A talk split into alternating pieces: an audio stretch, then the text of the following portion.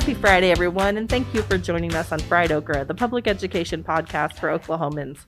I'm Carrie Coppernoll Jacobs with the Oklahoma Education Association. And I'm Alicia Priest, president of the OEA. Fried Okra is a weekly podcast where we get together to talk about public education issues in Oklahoma. We hope you'll join us every Friday. Well, today we're going to have a, a fascinating conversation about uh, vouchers. So, and by fascinating, uh, it may be blood boiling, but whatever. I substitute fascinating for when I don't want to say bad words. um, we're joined today by uh, Amanda Ewing, who is uh, the lead of our legislative and, and political organizing team. Good morning, Amanda. Good morning. And Scott DiMauro, who's president of the Ohio Education Association. Good morning, Scott. Uh, good morning. Um, so let's talk first, sort of what we have coming up here in Oklahoma, and then we want to visit with Scott about kind of what, what that looks like if it if it happens here. So Amanda, give us a preview of the legislative session, which starts Monday. Well, we have uh, more voucher bills to fight than uh, ever in my career at OEA. Uh, wow. So for at least a decade or so, we've got 10 bad voucher bills we have to kill. Um, you know, beyond that, there are bills attacking OEA's ability to payroll deduct their dues, uh, members' bargaining rights, uh, and and real importantly, there's a bill trying to take away pensions from new teachers coming into the profession. Because that makes sense for recruiting and retention. we can't we can't even go down that path today. We still are mentally processing this. Um, so. So about vouchers, what um, what do those look like? I know that in, in the past there have been um, voucher bills that are sort of cloaked in, oh, we're going to help kids who are bullied. Voucher bills disguised as, oh, we're going to help kids in foster care. Um, what are what does that look like this year? So we've got those and more. Um, we've got uh, bills to provide a voucher for a family if a child is uh, a child of an incarcerated parent if their parents is in the armed forces, if they are in foster care, have been bullied, attend a school that uh, got an F on the state report card, and then, um, you know, particularly appropriate or, or timely, I guess, is uh, a voucher if you are concerned your child will get or give COVID or any other illness to anyone ever. Oh, so everyone. So literally all of us. Yes. Everyone. Anyone who's ever come in contact with a germ. oh my word. Okay. Good times. So we have there are a couple of uh, voucher systems that already exist in our state. Amanda, can you explain those? Sure. So we have the Lindsay Nicole Henry voucher in place. It's been we've had it for uh, around 20 years. Uh-huh. It's uh, your child is a student with special needs you can receive a voucher to go to any private school of your choice, whether or not they um, actually can accommodate your your child and, and their needs. And then, you know, all of these bills, including the existing law, I'll remember, it's uh, a voucher for the rest of your uh, life until you graduate from K 12 or turn 20, uh, whichever comes first. Yeah. And, and is that um, the one where you then, sign away your rights to have an IEP and to get what? help if the uh, private school doesn't have that? Are you serious? Capability. That's exactly right. Oh my word! Yeah, a lot of parents realize that, that when is... they're making this uh, this switch. Oh my word! Red flags! All the red flags. I'm sorry, I didn't know that part. I'm that yeah. is okay. Go ahead. I'm sorry. what? So then we have one other voucher program in law uh, referred to as the Equal Opportunity Scholarship, and this is what we call tax credit vouchers. Okay. So uh, if if you are a rich person who wants to donate money to a private school, uh, you can get a tax credit. So your money you donate uh, is used for scholarships for semi-low income uh, children. Um, we, there's really no accountability or transparency on this, so we don't exactly know who these you know scholarships are going to. But you get a really lucrative tax credit here in Oklahoma, and then there's actually a federal one you can couple with it so that you uh, you make your, all your money back from oh your from your donation to a private school. For a while, there's a federal one, but there's things are changing. Man, how how generous of those organizations. Yes. To share their money that way. Um, so the session kicks off with uh, the state of the state by the governor, and um, I am I'm nervous. I don't I don't know what he's going to say. Amanda, what is he going to say? How is this going to go? It, is he going to mention vouchers? I, w- I wish I could tell you. I wish I knew what he was going to say, but I am. Uh, I'm nervous too because you know there he's been uh, signaling in a lot of ways in the press lately that uh, it's probably not going to be good. Yeah. You know, Yeah. We know that when he got his Federal CARES Act money last year, uh, he spent 18 million of it on just giving money to families to attend private school Yeah. or to spend on, you know, curriculum Whatever. or technology or whatever. Yeah. Um, so we also know he's been, you know, um, many times critical of OEA and blaming Yes. really many of the ills of, you know, um, what's happening in our society right now, the struggles we're having, you know, getting through this pandemic Yeah. on unions, weirdly enough. Yes. So, you know, we're expecting uh, some strong, as they say, school choice, some strong voucher supporting, you know, private school supporting uh, rhetoric, and and maybe some new programs we haven't heard of yet. We're we're you know we'll be watching uh, uh, next week at noon on Monday to to find out. Yeah, you know, if if every time he's opened his mouth in the last two months is a precursor to the um, state of the state, he's going to pit parents against educators and Yeah. and talk badly about public schools Yeah. and and um, but not do anything to help us or keep us safe. right. So that that's my um, prediction. um, so let's Scott talk to us about what um, is going on in Ohio because you you guys see what these kinds of policies look like in real life. Tell us about what's happening there. Well, uh, first off, it is a long story uh, because we have had some form of private school vouchers in the state of Ohio since 1995. I think Ohio was the second state in the country uh, to have a voucher law. I think the original one was was in Wisconsin with Milwaukee, uh, but former governor and then later he was a senator, George Voinovich, uh, pushed very hard uh, to get a voucher program that originally was just focused on the city of Cleveland, uh, where Mhm. he where he was from and he had been mayor. Um, it was all built around the false narrative that uh, public schools are failing, and Yes. so uh, people in those failing public schools, particularly people of color uh, and people in poverty, needed uh, voucher as a way to save them uh, from failing public schools. What it was in reality, and, and where it clearly started in, in Cleveland, was the private schools were struggling, particularly the Mhm. uh, the Mhm. Catholic schools in the diocese of Cleveland. You know, had gone to Governor Voinovich saying, "We need the state to help bail us out because because we're not able to to sustain uh, what we're doing economically." Wow. And Wow. so this narrative was perpetuated. The, the voucher plan was first uh, put in place in the 90s just for that city. But then over the years, uh, especially after, and, and we took the that voucher plan all the way to the United States Supreme Court with NEA support uh, in a five to four ruling in 2002. Uh, the Supreme Court upheld the constitutionality of the voucher uh, system uh, even though the majority of the recipients were were private uh, and parochial schools. Um, and after that, you know, it just kind of opened up Yeah. the door to even Yeah. more voucher programs. So we actually have a total of five voucher plans in Wow. Ohio.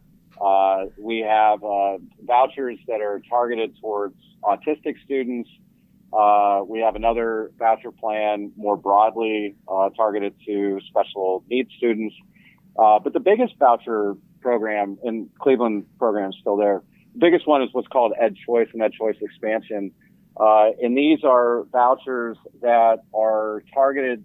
Uh, one group is for students in school districts that have had low standardized test scores. And so those districts, rather than being supported by the state, are being punished by uh, Yeah. having uh, money diverted.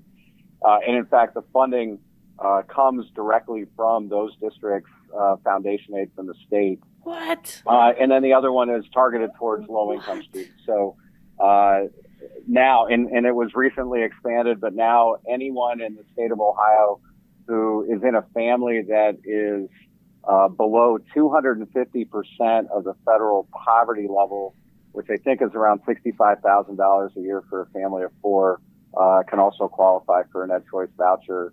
Uh, Wow. In those cases, those are funded by the state of Ohio. The, I mean, that's a huge. Per, that would be a huge percentage of Oklahoma. Go ahead. I, I have so many questions. Go ahead. go ahead, Alicia. So, um, the- I I as well have many, many questions. Um, but d- d- how ha- I mean, talk about how that's affected um, the schools and the students where all that money is being diverted. Yes. First of all, Yeah. is it enough money to even uh, pay for a, a, a family who has who is in poverty, a- actual poverty, not two hundred and fifty percent of the poverty line, but real poverty? Is is that voucher enough to get them into a uh, private or parochial school and pay for their tuition?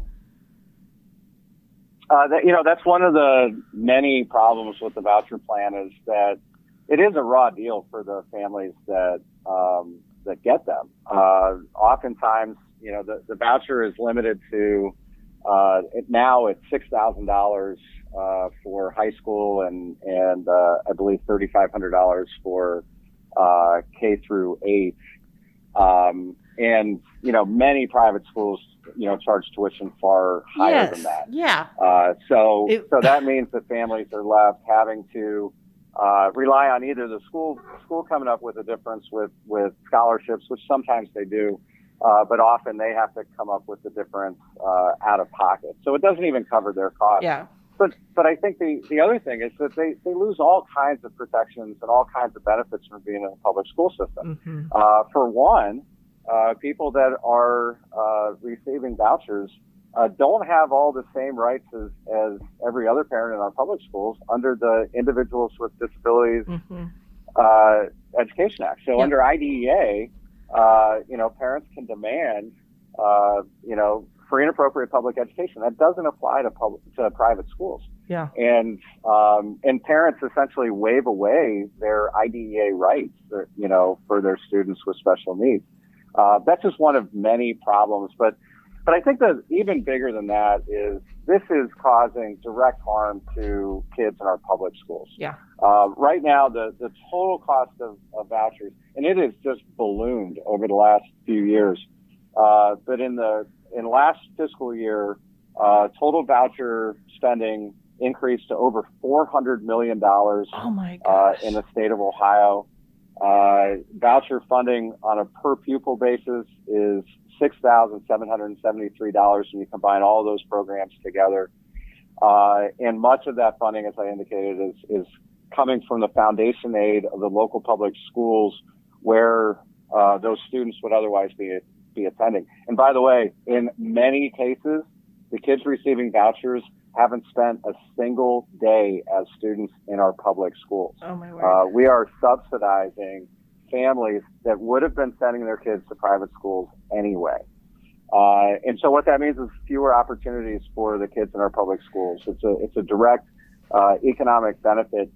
And I, I think part of the injustice of the whole thing is that, you know, while while the rhetoric behind this, so the, the failing schools narrative, particularly for, for communities of color, is that we're going to give you a handout so that you can uh, get into a better school. It actually has the impact of making segregation of our school system even Yes. worse yes. because the majority of voucher recipients are white kids Mhm. and the majority of kids that continue to attend our local public schools, uh, in many cases, are, are students of color.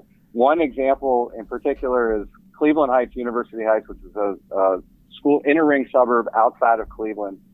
Uh, they have a lot of private schools there, and they, they did long before vouchers even existed. Uh, there's a strong contingent of Catholic schools. There's also it's a strong Jewish community, uh, and so there's a contingent of Jewish schools. Most voucher recipients now are attending those Catholic and Jewish schools. They're mostly white kids in a community that is uh, about 50-50 in terms of its racial diversity. Uh, but the public school district is now about 90% black and brown kids. wow. Um, it is it is and segregating our schools. It's making and, and it's and it's causing huge problems financially for those districts. They just passed a levy just to not even break even from where their funding had been before, and they're Oh having to cut programs. And this is a, a really historically uh, high performing public school district. I um I mean this is all terrifying. I mean for real. And I, I know that other folks might know more about these kind of situations, but that is terrifying to me. And I there's something that you said earlier that really stuck with me. Rather than support schools in need, we are now like you are turning around and punishing them, like directly financially punishing them. And that is what I see vouchers all kinds of vouchers. And in Oklahoma, that's what I'm scared of. Instead of you know, ours, it, it feels like a lot of these bills use vulnerable populations as human shields. They say, we want to help students who are experiencing homelessness. Well, then help them. Fund, fund programs for them. But Right, they're going to our public schools. they're already in school. And we have programs for them in schools. Um, if we had funding, right. That's what I that's what I just don't that's that's the, the fundamental thing I don't understand is why not why not actually help those kids? If you care so much about them, help them. Yeah, and that's, I mean, that's a, an excellent point, and I think that's a fundamental problem with with the whole concept. Um, but let me let me mention one other thing that I think is important for everybody to know, and I think might get the attention, uh, should get the attention of people who might be inclined to buy into this narrative that that somehow uh, private schools are going to give uh, kids better opportunities uh, that they don't have in public schools. Uh, we did an analysis recently, and actually, actually, it was done wasn't done by us. It was done by uh, the Cincinnati Enquirer. Uh, did a very detailed analysis of, of voucher programs in the state of Ohio, and they found that in nine of ten cases across the state, students were performing worse academically uh, on state tests uh, in the private schools who were voucher, you know, students who were voucher recipients attending private schools had lower test scores than the kids in the public schools where they came from. Uh, so they would have been essentially What? they would have been better off academically. And again, state tests or you know we we never yeah, right, right. uh, like right. to, to talk too much about about. There's all kinds of problems with standardized testing, but but again, they've used uh, low test scores as the excuse for doing this, right. and the kids that are getting vouchers are getting lower test scores. Uh, so they're not having their their needs met Yeah. uh, when Yeah. you're doing an apples to apples comparison, uh, and virtually every, and that includes, you know, our urban districts, uh, and, and, you know, just across all types. Uh, you know, and we see, again, given the nature of the program, uh, vouchers, which used to be very targeted towards, uh, large urban districts, now, um, are affecting virtually every district in the state of Ohio. Uh, well, thank you, Scott. That is informative and terrifying.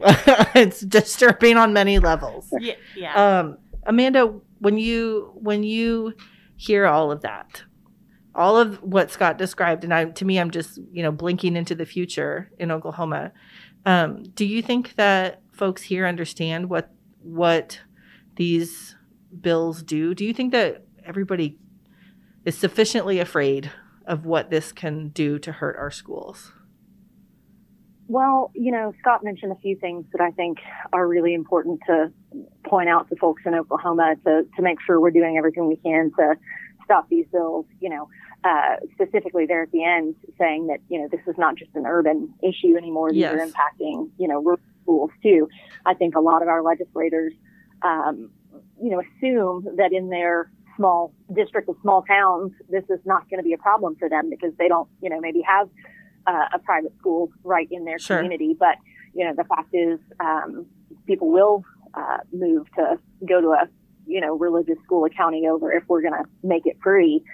So I do think we need to realize that this is, you know, this is going to impact public schools all across the state. Mhm. Um, and then just the idea that um, sometimes I think we're seen as, as a little bit um, saying the sky is falling when we say, no, we don't want to approve this one voucher that might only impact a small community because tomorrow we'll pass another one that'll impact yep. a bigger community. Yep. And I think it sounds like that's what they saw in Ohio, and, and we're not going to allow that here. So, yep. yeah, I, I appreciate hearing this. I'm I'm newly motivated, and and I would sure like to remind uh, anybody that's listening, our, our members or not, that um, it's time to contact your legislators, your representative and your senator, and say, you know, just it's, session starts on Monday, and I want you to know that uh, I I would like you to oppose all vouchers of any kind, including the tax credit vouchers, uh, because we need you know our money in our, our public money in our public schools. Yep. Well, thank you, Amanda. Let's we're gonna go. We're all gonna make phone calls now. Thank yep. you, Amanda. Thank you, Scott. Yep. Um, and we'll see what happens Monday. We good being you. with you, and good good luck. Fight the good fight. Well, we are joined today by Dr. Sean McDaniel, Superintendent of Oklahoma City Public Schools. How are you, Dr. McDaniel?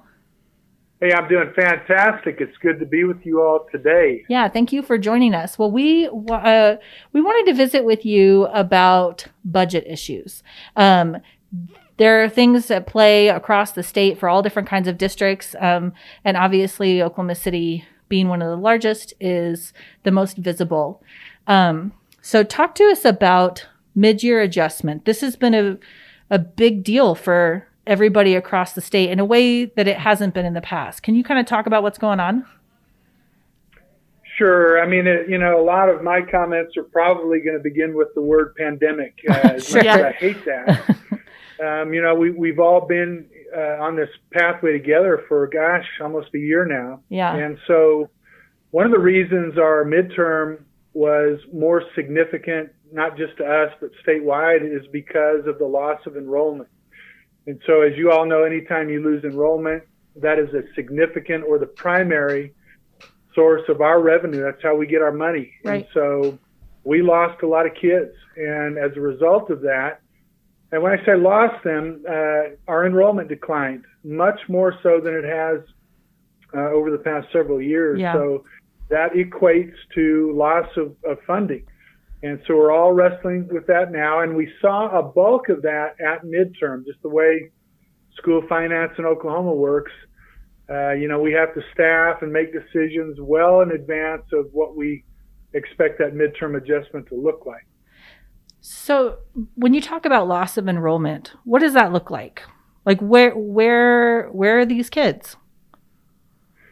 Yeah, great question. We we know where some of them are. We think we know where others are, and then we really don't know where another handful would be. And so we know in Oklahoma City Public Schools we lost uh, between 4,800 and 5,000 kids all all told from October 1 last year to October 1 this year, uh, this school year. Wow. And so uh, a huge percentage of, of that loss came from our pre-K and our kindergarten numbers, where we saw probably, don't quote me, I'm pretty close, I think. We saw about a 30% loss in what we expected in pre-K. Oh, man. And then about a 10% loss uh, in our kindergarten kids. And so uh, that was the bulk of it. Um, and so what we do, you know, we, we get funded uh, primarily based on how we ended last year. So we get our October 1 count a year ago, then we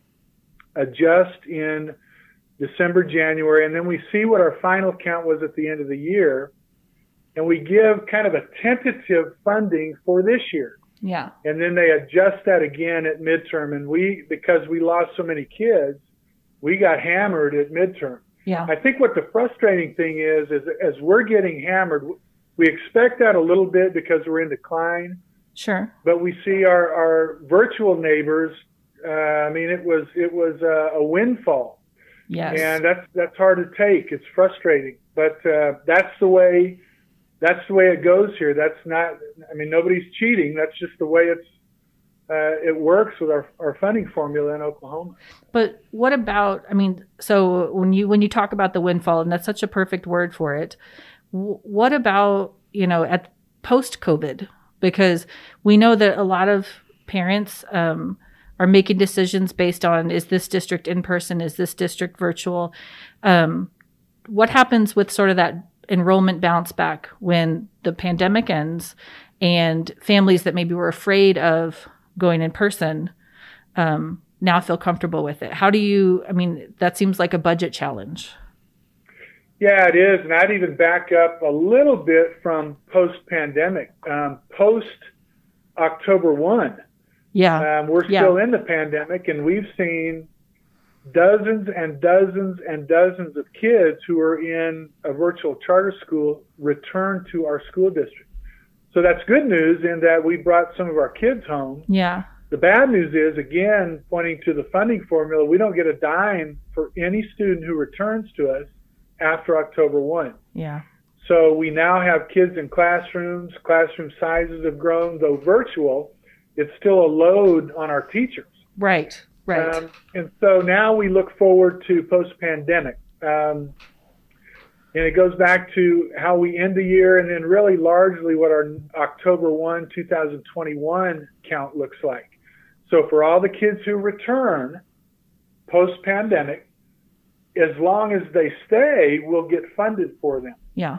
Um, but again, it's it's a crapshoot because we have to make decisions about programming and personnel before we know who's going to be sitting in our chairs right. in October. Right. Mm-hmm.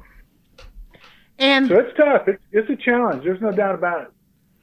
And and we know that we had the first CARES Act, and then we got uh, a second round of CARES Act, yeah. or in the process of getting a second round of CARES Act.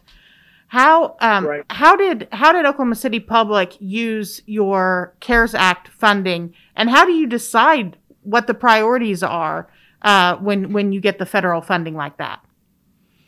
Let me start with that because that's really an important question for us. Um, how do we decide?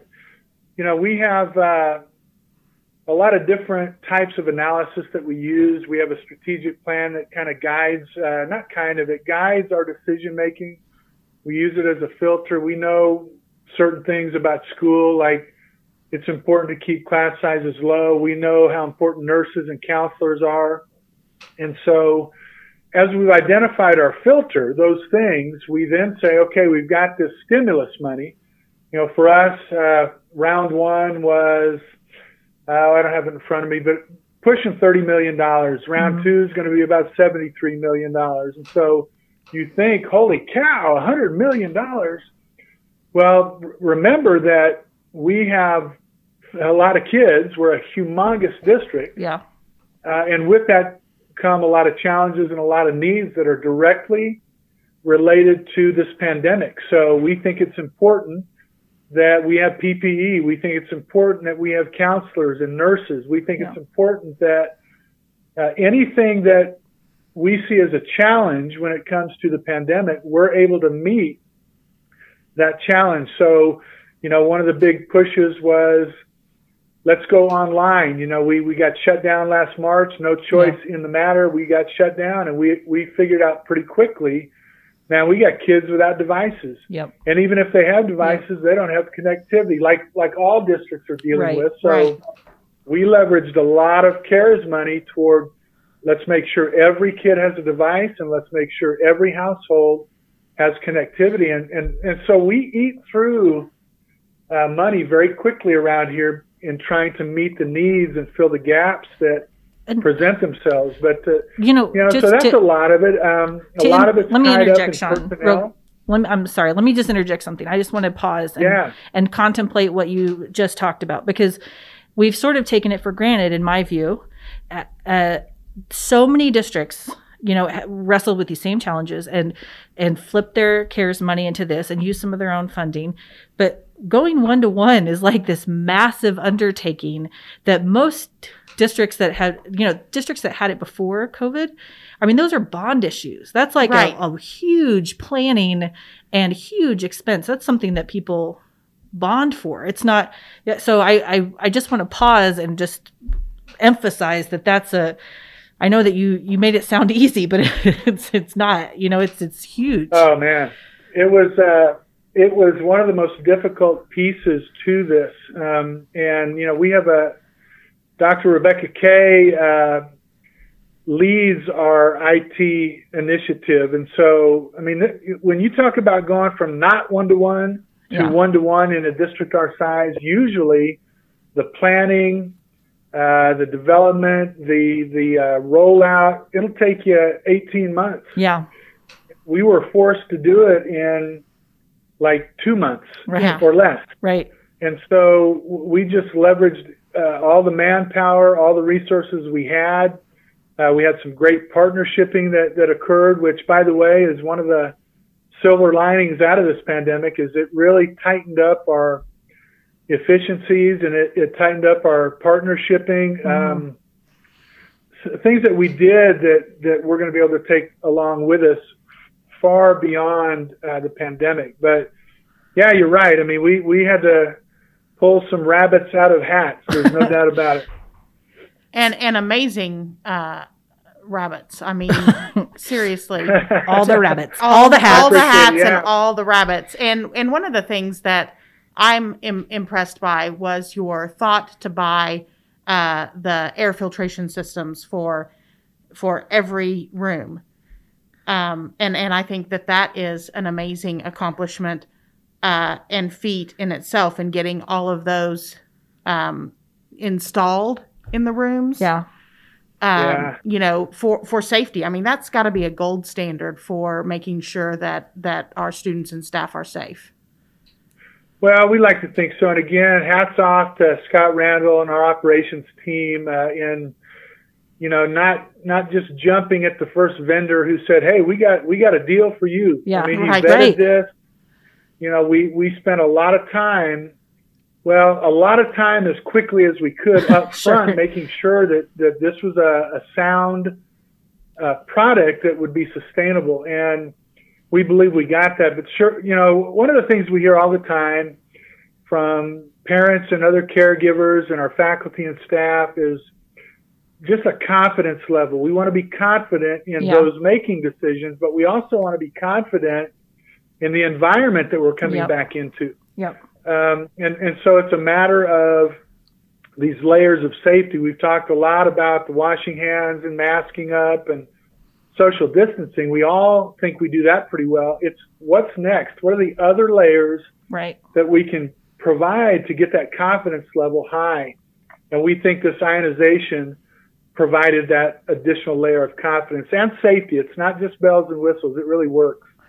And that's CARES Act money, right? Federal, federal money. Yeah, well, uh, boy, you kind of put me on the spot there. It was, a, let's say, it was an anonymous donor who pitched in a million dollars to help us with the project. Um, and I'll be real specific about that. Uh, we had, as a part of the city of Oklahoma City's care funds, uh, they provided us with a million dollars. Um, and we leveraged that against PPE and uh, some of our uh, personnel costs. But what it did is it freed up money that we had obligated to those things that we Yeah. could then leverage against this ionization, if that makes sense. Yeah. So, again, just another example of you know partners around the city who identify a need and they believe they could help, and man, did they step up and help. That's amazing. So we appreciate that. But yeah, it was a big step for us. That, that that's one thing that we don't celebrate enough is that community school partnerships Yeah. and um, and those those anonymous and not as anonymous donors that step up and and really help our kids out. Well, you're right. We uh, we need to be more thoughtful, more strategic about how we celebrate that. Uh, there's no way, and I'm sure you've heard other school leaders, board members say the same thing. There is no way districts do what we do uh, by ourselves. We just Yep. couldn't make it happen. We Yep. rely. We've come to really rely on our community, and every time um, our community comes through in one way or another. So yeah, you're right. I mean, we, we need to do a better job of pronouncing that and making sure that people know that we're in this together. So the with the mid-year adjustments affecting so many school districts, you've got CARES Act money that's distributed based on Title One. Um, right now, there are districts that are coming out even, districts coming out behind. Um, how? What are some solutions that we need from state lawmakers right now? you know, there are a couple things that we talk about around here. One, you know, my encouragement to our lawmakers is that we don't look at pandemic and stimulus and the funds that we're receiving as uh, kind of that mentality of, well, they've got money coming in, this will Yeah. help them. Yeah. And so we really don't need to fund them like we would in a typical year. This, this is truly to fill gaps created by the pandemic. Our state aid and our uh, funding that comes from uh, the legislature has got to be another step in the right direction.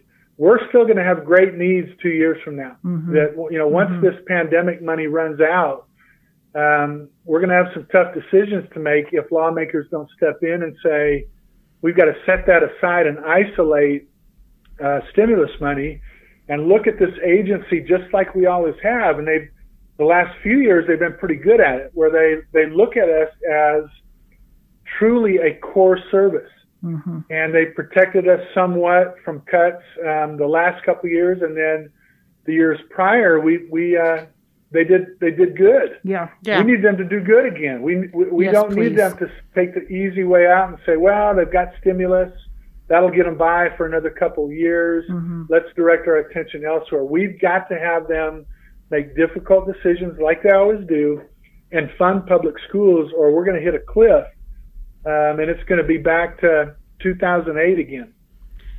Let's not. Let's not do that. Right. And and the Yeah, let me, let, Pass. I let, pass. let me add one more thing. Um, I, I got on a roll there. Sorry about that. No, with it's okay. stimulus. This is the uh, place for rolls. It's fine. yeah, uh, you know, um, let me preface my comments here with, with this. I, I am in favor of an education that works best for a family. Um, I, am not necessarily uh, pro or anti choice, if that makes sense. I think that's a family decision that, that needs to be made, whether I go to a private school or a charter school or a public school or whatever. hmm But what I would what I would really encourage lawmakers to do is pay attention, pay very close attention to uh, that delivery system that appeals to 90 plus percent of our, our kids, and that's the public school system. Yep. Right now, for me, and of course I'm biased because I'm a public school guy. Um, this is not the time to have deep, long conversations about uh, innovative ways to finance uh, an education for a kid who doesn't choose public education, if that makes sense. Yeah. Yeah. I'm not Yep. anti anything, really. I mean, I, I think there is certainly a place in our city, in our community for options. But right now, public schools are hurting badly. hmm And, you know, it does not look from where I sit like over the next two or three years, suddenly things are going to get rosy quickly. We Right. need all hands on deck when it comes to public school funding. Um, so I would just encourage that, that let's have those conversations. Um, and let's make sure that we're taking care of the 90% who choose, uh, public schools as, as their delivery method, the neighborhood schools, the Mhm. traditional public Mhm. schools, etc. So that was kind of straddling the fence there. I didn't, you know. It was but- very polite. It It was- was, it was that very was very polite. nice. It was very nice. Well, we've got great educators in private schools. We've got great families and great educators in charters and virtuals. And I know that there is a narrative that charter schools are public schools, and I don't dispute that, but the funding is different. Yeah. And so what Yeah. I'm suggesting is let's pay attention um, to public schools and make sure that our public schools are funded adequately. hmm Absolutely. And um, we'll wrap up with kind of a fun question. Uh, Okay. So, if you had a magic wand to fix uh, to fix public education or to have people fix public education, where where would you use that magic wand if you had, let's say, three three wishes through the magic wand? I think it's a lamp at that point. Okay, if you rubbed the Well- lamp and a genie came out and said, "What are your three public education wishes?" How many Disney So- movies can I put in that? Yeah, it, it may be a little bit uh, conceptual, but I've got to, I've got to, I'm going to redirect a little bit. You said what would I do to fix public education? I personally don't think public education is broken. Yes. Uh, we hear that narrative from time to time, and I am totally 100% opposed to that notion. I think we've got work to do. I think we can all improve. Sure. Sure. Um, but I'm telling you, this generation of kids uh, is the most creative, innovative, exciting. I'm so glad our future is in their hands group of kids I've ever seen. So I'm excited about it. So conceptually, what would I do? It, it has to revolve around the two more, most important pieces of, of schooling, which are kids and teachers. So I would want for our teachers uh, to, if I could wave, uh, wave the magic wand, I would want them to have all the resources they need to perform at their peak. Um, I would not want them to have to spend money, although they still would because that's the heart of a teacher. I wouldn't want them to have to spend hundreds and thousands of dollars a year Yeah. just to get the basics. Yeah.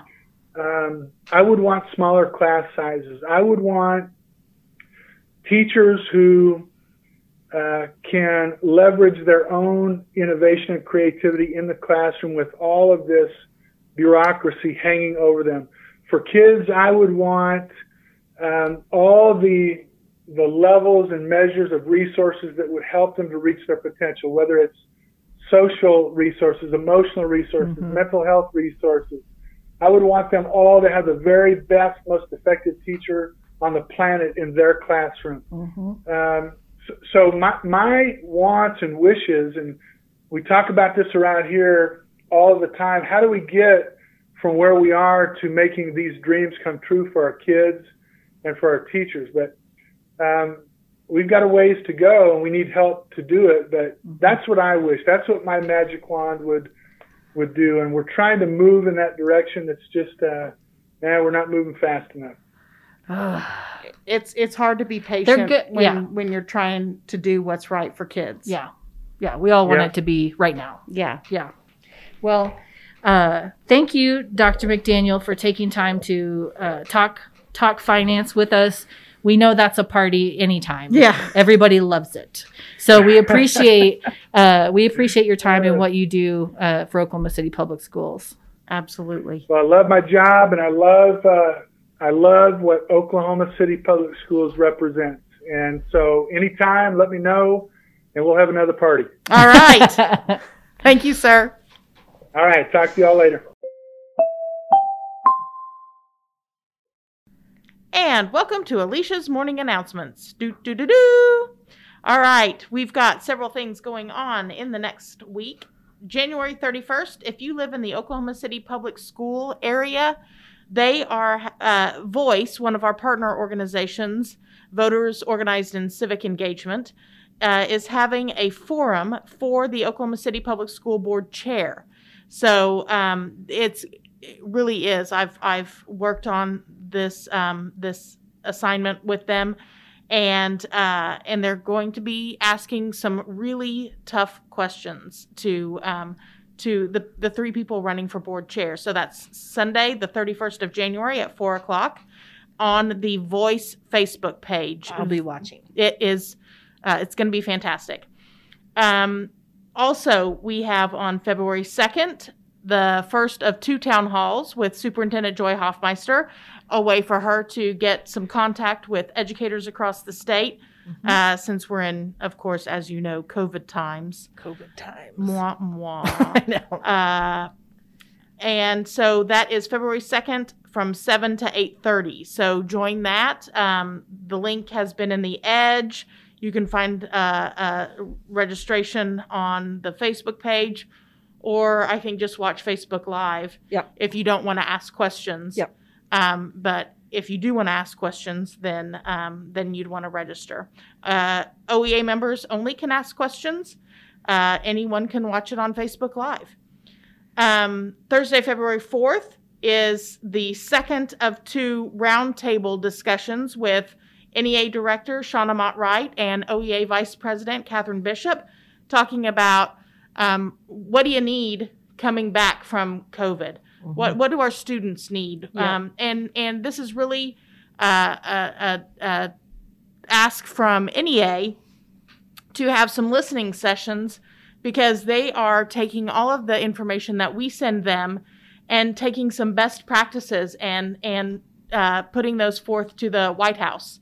So um, That's cool. you know, it's it's there's a lot that we need, Yeah. and we need Yeah. to get that that voice out. But there's a lot that's gone right in the Mhm. world of Mhm. education, and so we also want to put forth policies that have really worked. Yep. Showcase those, and then And backing up just a little bit to Uh-huh. Monday oh, uh, is the state of the state. yep. So um, we we are super uh, excited Yeah. to um, come to the office and watch that as a small group And and and see see what the governor says about how public education is failing our students. I it is not. Spoiler alert, it's not. Um I yeah, I will be here. I will be here ready to watch and ready to listen. I am I am betting on the word union being in there. That I just I that's my like buzzword. I I'm sure it's unions will be blamed for yes, the pandemic, for rural broadband connectivity, for everything. It's all our fault. Um, so I'm I will be here. I'll be here as well, socially distanced, eating pizza and thinking my own thoughts to myself. But then I'm also going to think back to what Sean McDaniel said. Dr. McDaniel Mhm. said um, when I asked um, if you had a magic wand, what would you fix? And he said, fix means that there was something that is Right, broken. Right, right. And um, our schools aren't broken. they aren't, and they're man. Teachers, you listen to me. You guys are amazing, and I and I people aren't saying that right now. You just hear from people who are being hateful and treating you like you aren't trying or you are having a vacation and we know you aren't. You are working your tails off and you're doing it for your kids when they need you the most. And So- anyone who doesn't acknowledge that is ignorant of fact. I would I think ignorant is polite. Thank you because I was going to say something else. um well, ugh.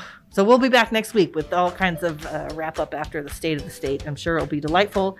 Um, we want to say thank you to we've had amazing guests today. Thank you to Amanda Ewing of uh, Legislative and Political Organizing. Thank you Scott DiMauro of uh, Ohio for being the ghost of Christmas Future. Thank you to Dr. Sean McDaniel of Oklahoma City Public Schools. And thank you for joining us today and uh, listening to Fried Okra, the public education podcast for Oklahomans. I'm Carrie Coppernoll Jacobs with the Oklahoma Education Association. And I'm Alicia Priest, president of the OEA. Please remember to subscribe, rate, and review Fried Okra on Apple Podcasts.